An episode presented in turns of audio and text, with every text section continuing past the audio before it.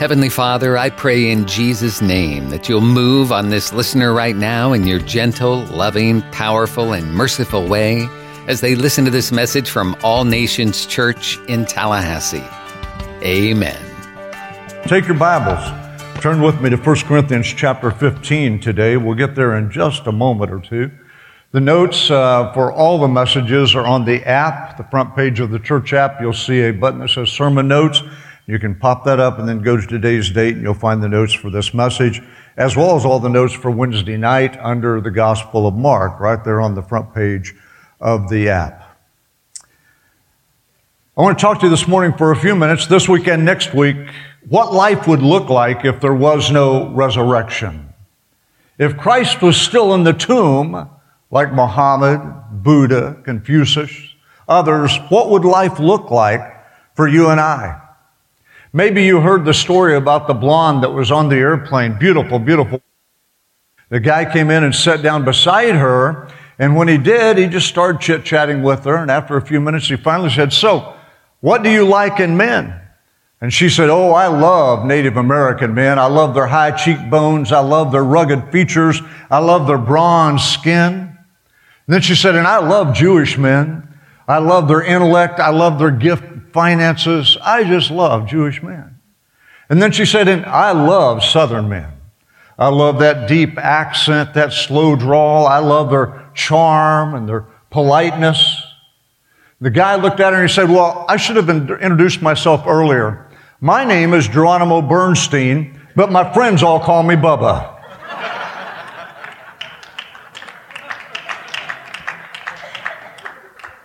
What would happen if there was no resurrection? We might miss the most important thing. And somebody might call you Bubba. Look with me to the scripture, 1 Corinthians chapter 15, verses 12 through 19. They're on the screen as well. Now, if Christ is preached that he's been raised from the dead, how do some among you say that there is no resurrection of the dead? Interesting, isn't it, that less than 50 years after Christ's resurrection, already there are people teaching heresy, trying to convince the church in Corinth that he never rose from the dead. But if there is no resurrection of the dead, then Christ is not risen. And if Christ is not risen, then our preaching is empty and your faith is also empty. Yes, and we found false wit- we are found false witnesses of God because we've testified of God that he raised up Christ whom he did not raise up. If in fact the dead do not rise. For if the dead do not rise, then Christ is not risen. And if Christ is not risen, your faith is futile and you're still in your sins. Then also those who've fallen asleep in Christ have perished. If in this life only we have hope in Christ, we are of all men, and I like the King James word here, we are of all men most miserable. Father, would you add your anointing to the preaching of your word, open our hearts, open our minds, make us receptive to what you want us to hear today. And not only that we receive it, but that the power of the word bring change to our lives. We ask it in your name. Amen. You know, I believe we're living in an age of the church where many are more concerned about making people feel at home, making people feel at ease, making people feel like we accept everything than we are about preaching the gospel of Jesus Christ. See, this is the crux of the gospel. You can't get away from it. Without this, there is no gospel. There is no good news. Jesus died and on the third day, he rose again. And if that's not palatable, if that's not acceptable, if that doesn't find its way through your thinking into your heart, something's wrong with you. The crux of the gospel is Jesus died and rose again. Without the resurrection, we are hopeless and helpless. Without the resurrection, we can come to buildings like this and we call it church, but in fact, it's not the church without the resurrection. It's simply another club that have its rules, regulations, requirements for membership in that club. None of them bring change to our lives or power to our daily being. So many times I think that without the resurrection, we need to understand we would be easily deceived because Holy Spirit is not here to guide us in all truth. Without the resurrection, all we have is religion trying to peddle what they think you want or need and not giving us living water. Matter of fact, we don't give, get living water without the resurrection. We get that old brackish stuff. that's been sitting in a mud hole for weeks that's full of bugs and all kinds of other trash. And when we try to drink it, it just makes us sick. But Jesus said, I am the living water. And if you taste of me, you will come to know me in a new dimension, a new reality, and you will come to know life eternal. Without the resurrection, He isn't the bread of life. All we get are some old, dry, leftover crumbs that were left in the bag for weeks. Nasty. Don't even want to eat it. No nourishment. But with the resurrection, we receive the bread of life, whereby we find strength and courage and the ability to carry on and follow Him. Without the resurrection, we preach a gospel of self help. We preach a gospel of pull yourself up by your bootstraps. We preach a gospel that is covered and shrouded in all the trappings of the modern church. Yeah, we have the lights. Yeah, we have the smoke. But do we have the power of the living God? Do we understand it's the resurrection that makes the church the church, not the things that are pleasing to us aesthetically? It's the resurrection. Without the resurrection, we find ourselves preaching pop psychology. I'm okay, you're okay, we're all okay, when in fact we're all damned to hell. None of us are okay without the resurrection. Without the resurrection, we move preachers out of the way because preaching isn't comfortable, and we hire motivational speakers. We hire financial gurus.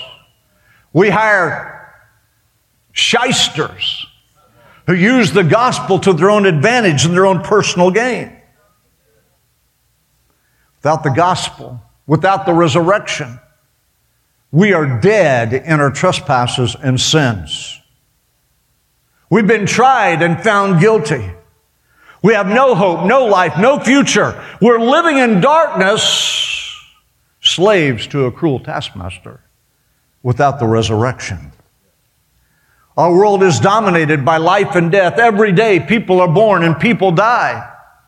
Every day people face eternity. Without the resurrection, it's not a pretty picture.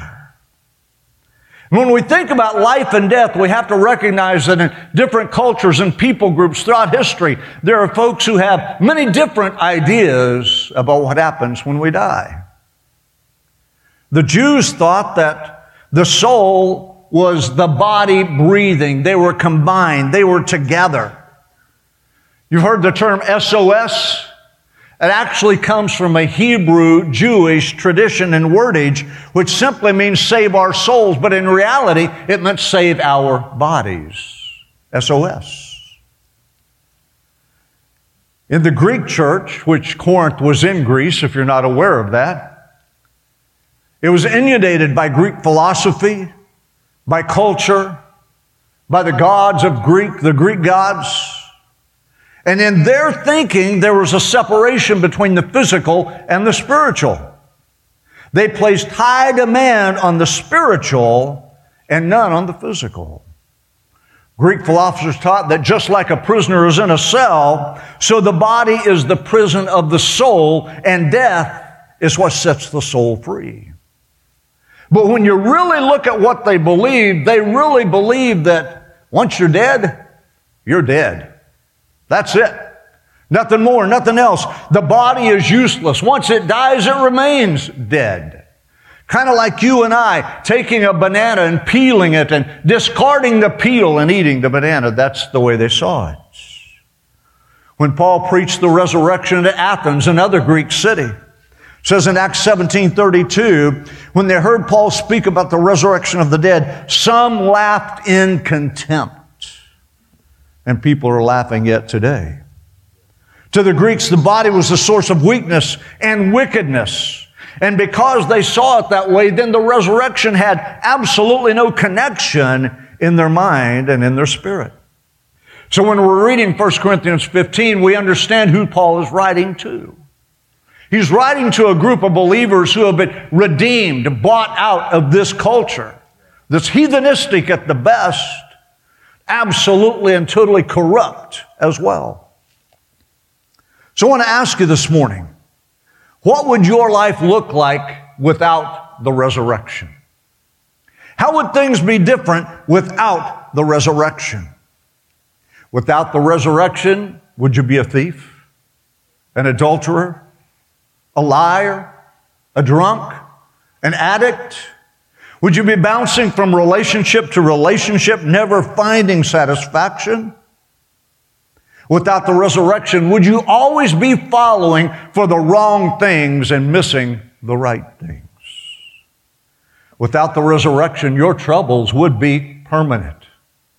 Without the resurrection, your peace would be temporary. Without the resurrection, your life would be filled with doubt and defeat.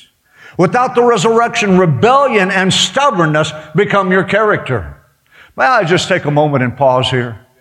Listen, if you want to live in rebellion, I can't stop you, but I'm not coming to your party. If you want to live in stubbornness, I can't keep you from it, but I will not be sucked into your mess. It's time for believers to stand up and say, We don't live that way. We understand that's not what God's people are. Without the resurrection, death would be final. And without the resurrection, Satan would still be the prince of this earth, the power of the air. In just a few moments, there are going to be some people who come to the platform. They're all holding a sign. These signs don't in any way intimate that that's what this person is. They're just helping me out. So think about it for a minute. Imagine this in your life. Without the resurrection, you would be an emotional mess. You would be turned inside out all the time. Anxiety would never leave regardless of the amount of drugs and therapy you had. Anger would never be quenched. No matter how much we tried to counsel and pray for you, it would rage within you like a maniac destroying everything around you. Hatred would never go away.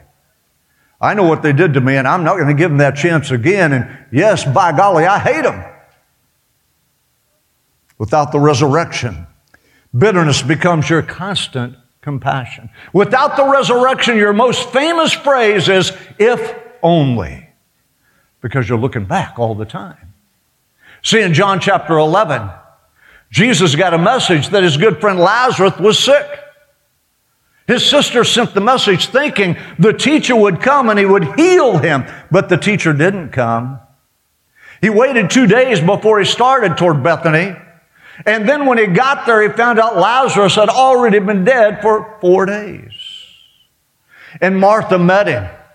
And she said to him, Oh, teacher, if only you would have been here. If only you would have come. If only you would have shown up. If only, then things would be different. When you read John chapter 11, it says Martha then went back and told her sister Mary, the teacher was here. Mary, Mary went out to meet him and she said the exact same thing. If only. If only. Folks, when you're living in that if only moment, actually it becomes a lifestyle and a lifetime because you don't allow the power of the resurrection to bring you out of an emotional mess and set you free. Stop saying if only. There are so many things we wish we could do over, but we can't. You need to start today and live life in the power of the resurrection. You need to forgive. Listen to me, if you don't forgive, you will always be an emotional mess.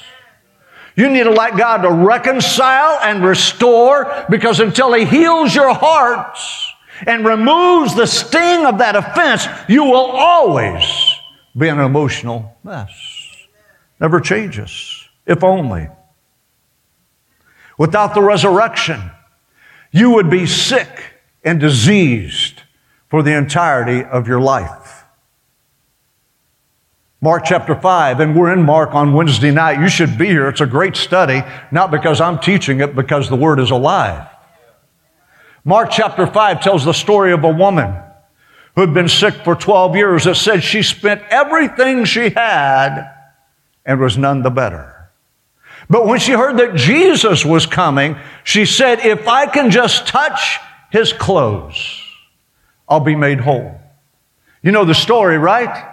It's so well illustrated in this moment. It shows us we don't have to stay in our sickness and our disease. There is an answer. There is a healer. There is a way out, and his name is Jesus.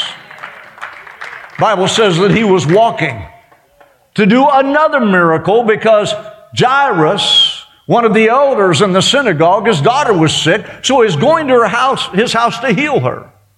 And they're in procession, he's thronged by people, crowds of people all around him.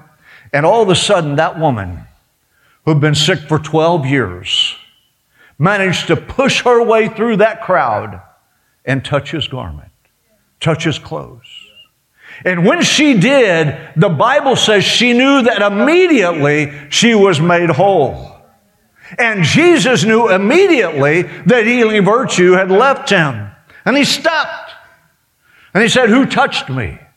The disciples looked around and said, What are you talking about? There are hundreds of people around you. Lots of people touched you. No, I felt the virtue leave. And then it says he scanned the crowd and he saw the woman. He saw the one that said, I'm not going to live like this anymore. If I can just touch the hem of his garment, I can be whole. Well, I'm talking to somebody in this room this morning. You need to hear it. If you can just touch Him, He will make you whole today. He can heal you just as He did that when we didn't speak to her. He didn't pray for her. He didn't lay hands on her, but her faith activated the miracle of healing in her body. You don't have to stay in your sickness and your disease. There is a way out. Without the resurrection, though, your life is going to be one of constant doctor's appointments, medications. And when you don't find help, you know what happens? I'm going to tell you what happens. You resort to the kingdom of darkness and you start consulting psychics and shamans and witch doctors, and you go further and further down the slope to your own physical demise because Satan will not let you free. Only Jesus can do that. See, without the resurrection, your chains would never be broken. You would always be an addict. You would always be bound without the resurrection. And there's a lot of chains that attach themselves to us, folks. It's not just addiction to drugs or alcohol. There are chains that attach themselves to us in all kinds of ways throughout our entire life emotional change, financial change, physical change, people change that keep us bound and never set free. Same passage of scripture, Mark chapter 5, tells the story of Jesus landing in the land of the Gadarenes. And a demonic came out of the graveyard to meet him, calling him, the demons calling him the Son of the Most High God. They recognized him, they knew him. The Bible says that when the man came to him, he was naked. He had been bound by chains from the people of the village. They had tried everything to change this guy's life and nothing happened. They'd chain him up and he'd break the chains.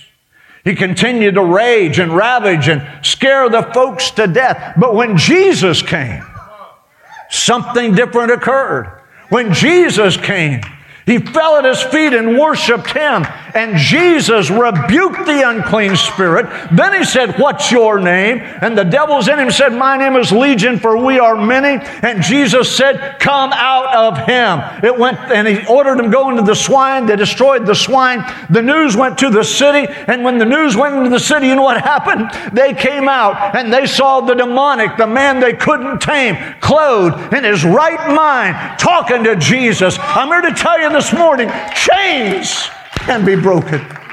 You don't have to be an alcoholic. You don't have to be a drug addict. You can go to every 12 step program in the world and you're still going to be bound because that's the way they teach you. But I've come to tell you this morning about a Jesus who doesn't label you with labels from your past, but He gives you a new name and a new future and a new home and a new way. You don't have to be bound. You don't have to be caught up in porn. You don't have to be caught up stealing, cheating on your spouse, lying to your family, living a double life. That does not have to be your lot. Without the resurrection, you will never have a normal relationship with the opposite sex. You'll bounce from pillar to post, house to house, home to home, man or woman to man or woman. You'll bounce around, never understanding it. You will never understand God's perfect plan of one man and one woman. You'll be looking for satisfaction and fulfillment. Someone of the same sex. You'll be looking at satisfaction and fulfillment with someone who's not your spouse. You'll find yourself bouncing here and there again and again and again. John chapter 4. Jesus said, I have to go through Samaria. He had an appointment there with the lady who desperately needed his help. He was sitting outside the city of Sychar at Jacob's well. His disciples went into the city to buy them something for lunch, and a woman approached, a Samaritan woman. And Jesus said to her, Would you give me a drink? You know what she said? How is it that you, being a Jew, would ask me, a Samaritan, for a drink of water? We don't associate with one another. We don't like one another. We have way too much history to be having this conversation. That's what she's saying. And Jesus said, If you knew who you were talking to, you would ask me for a drink of the living water.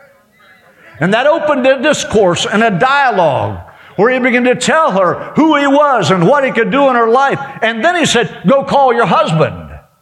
You know what she said? She said, I have no husband. He said, You've spoken right. Because you've had five already, and the man you're living with now is not your husband.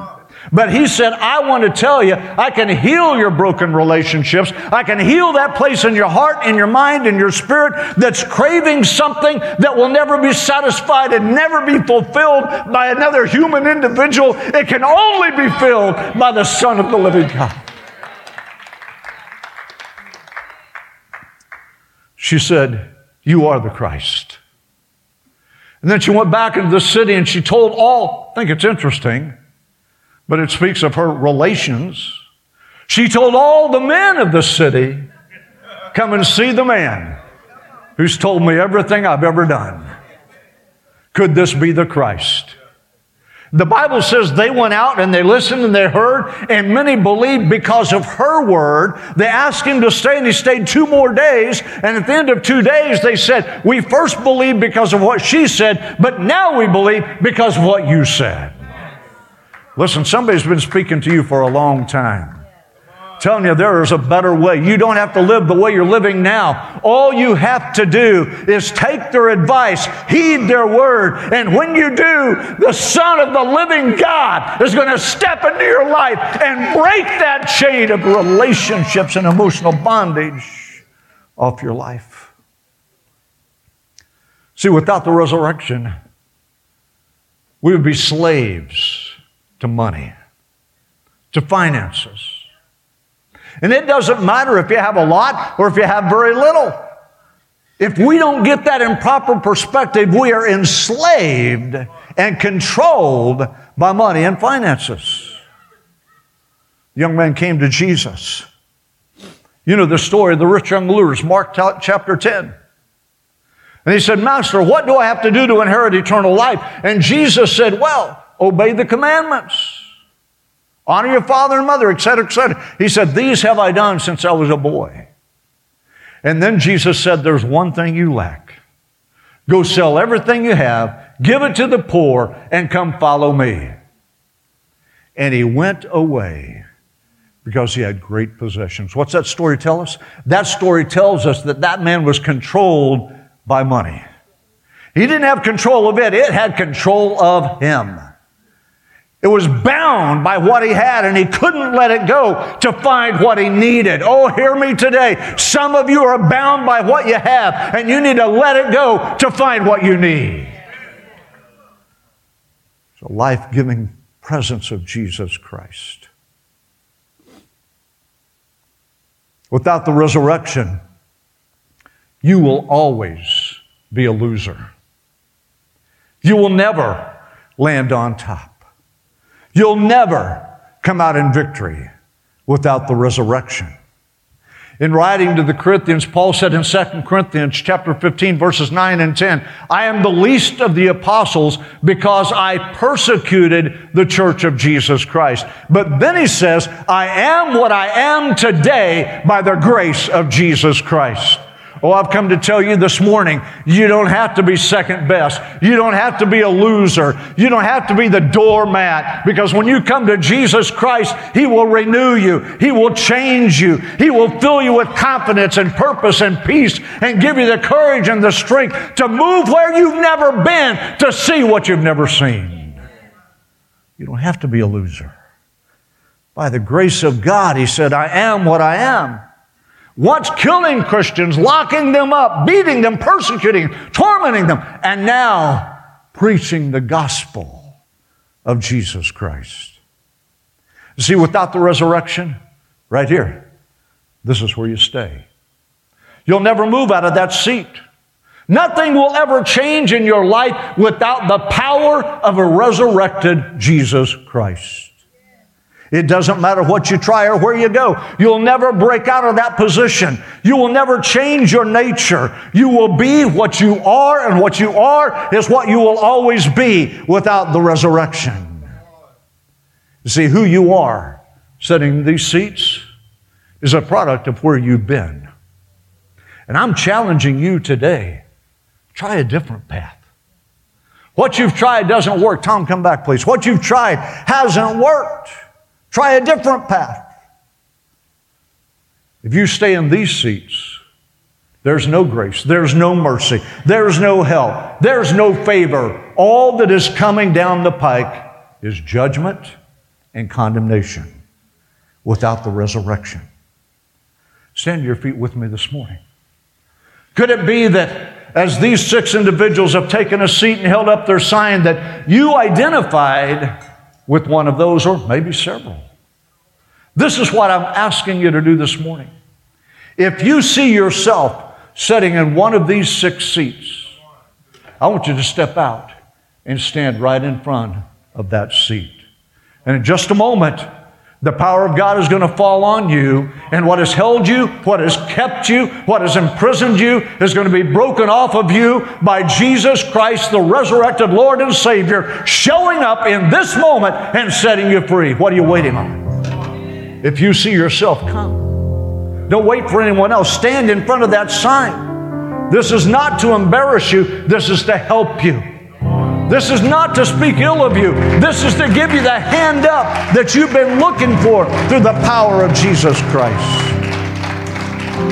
As you're coming, I'm not going to leave you standing in this place dealing with these issues. I want you to hear the word of the Lord. I want you to hear what Jesus said. I want you to hear what Paul said. I want you to understand that Jesus never left a funeral as he came. He interrupted every one of them. He brought life to everyone. The son of the widow of Nain, Lazarus, Jairus' daughter, every one of them came to life when Jesus came to the funeral. Listen to these words. Come on, keep coming. I know this isn't for a handful, this word was for many. Don't let pride keep you in that seat. Don't let shame keep you in that seat. Don't let the devil win again today been happening again and again and again for months and months, and you refuse to humble yourself. Just step out and come. Stand in front of these chairs. See, because this is the good news. Romans 8 11, Paul wrote it this way Yes, God raised Jesus to life. And since God, the Spirit of resurrection lives in you, He will also raise your dying body to life by the same Spirit that breathes life into you. Ephesians chapter 1, verses 19 and 20. Paul wrote it this way I pray that you will continually experience the immeasurable greatness of God's power made available to you through faith. Then your lives will be an advertisement. I love that statement. Then your lives will be an advertisement of this immense power as it works through you. This is the mighty power that was released when God raised Christ from the dead and exalted him to the place of highest honor and supreme authority in the heavenly realm. The same power that raised Christ from the dead can dwell in you today. Hebrews chapter 2, verses 14 and 15. He talks about the defeat of Satan. And he says it this way that through death he might destroy him who had the power of death, that is, the devil, and release those who through fear of death were all their lifetime subject to bondage. Did you hear that? He came to destroy the one that holds you in fear. He came to set you free. The power of the resurrection is not mumbo jumbo, it's not religious rhetoric. It is the power of God flowing into your life and mine. Colossians chapter 2, verses 13 through 15. When you were stuck in your old sin dead life, does anybody hear that statement? Does that resonate with anyone? When you were stuck in your old sin dead life, you were incapable of responding to God. But God brought you alive right along with Christ. Think of it all sins forgiven, the slate wiped clean, the old arrest warrant canceled, nailed to Christ's cross. And he stripped all spiritual tyrants in the universe of their sham authority at the cross and marched them, I love this, marched them naked through the streets. 2 Corinthians 15, 2 Corinthians 2 15 and 16 we have become the unmistakable aroma of the victory of the one anointed to God. A perfume of life to those being saved, and the odor of death to those who are piercing. Unbelievers smell a deadly stench that leads to death, but believers smell the life giving aroma that leads to abundant life. Are you here this morning? Can you smell the life giving aroma?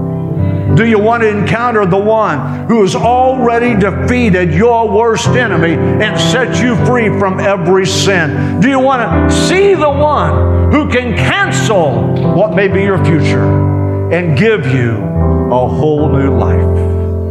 The altars are still open. Tom, I don't know what you're playing, but sing it out. And I encourage you to come. In just a moment, we're going to pray for these standing here. But I encourage you to come. Don't wait. Don't hold back. There's no shame in saying, God, I need some help.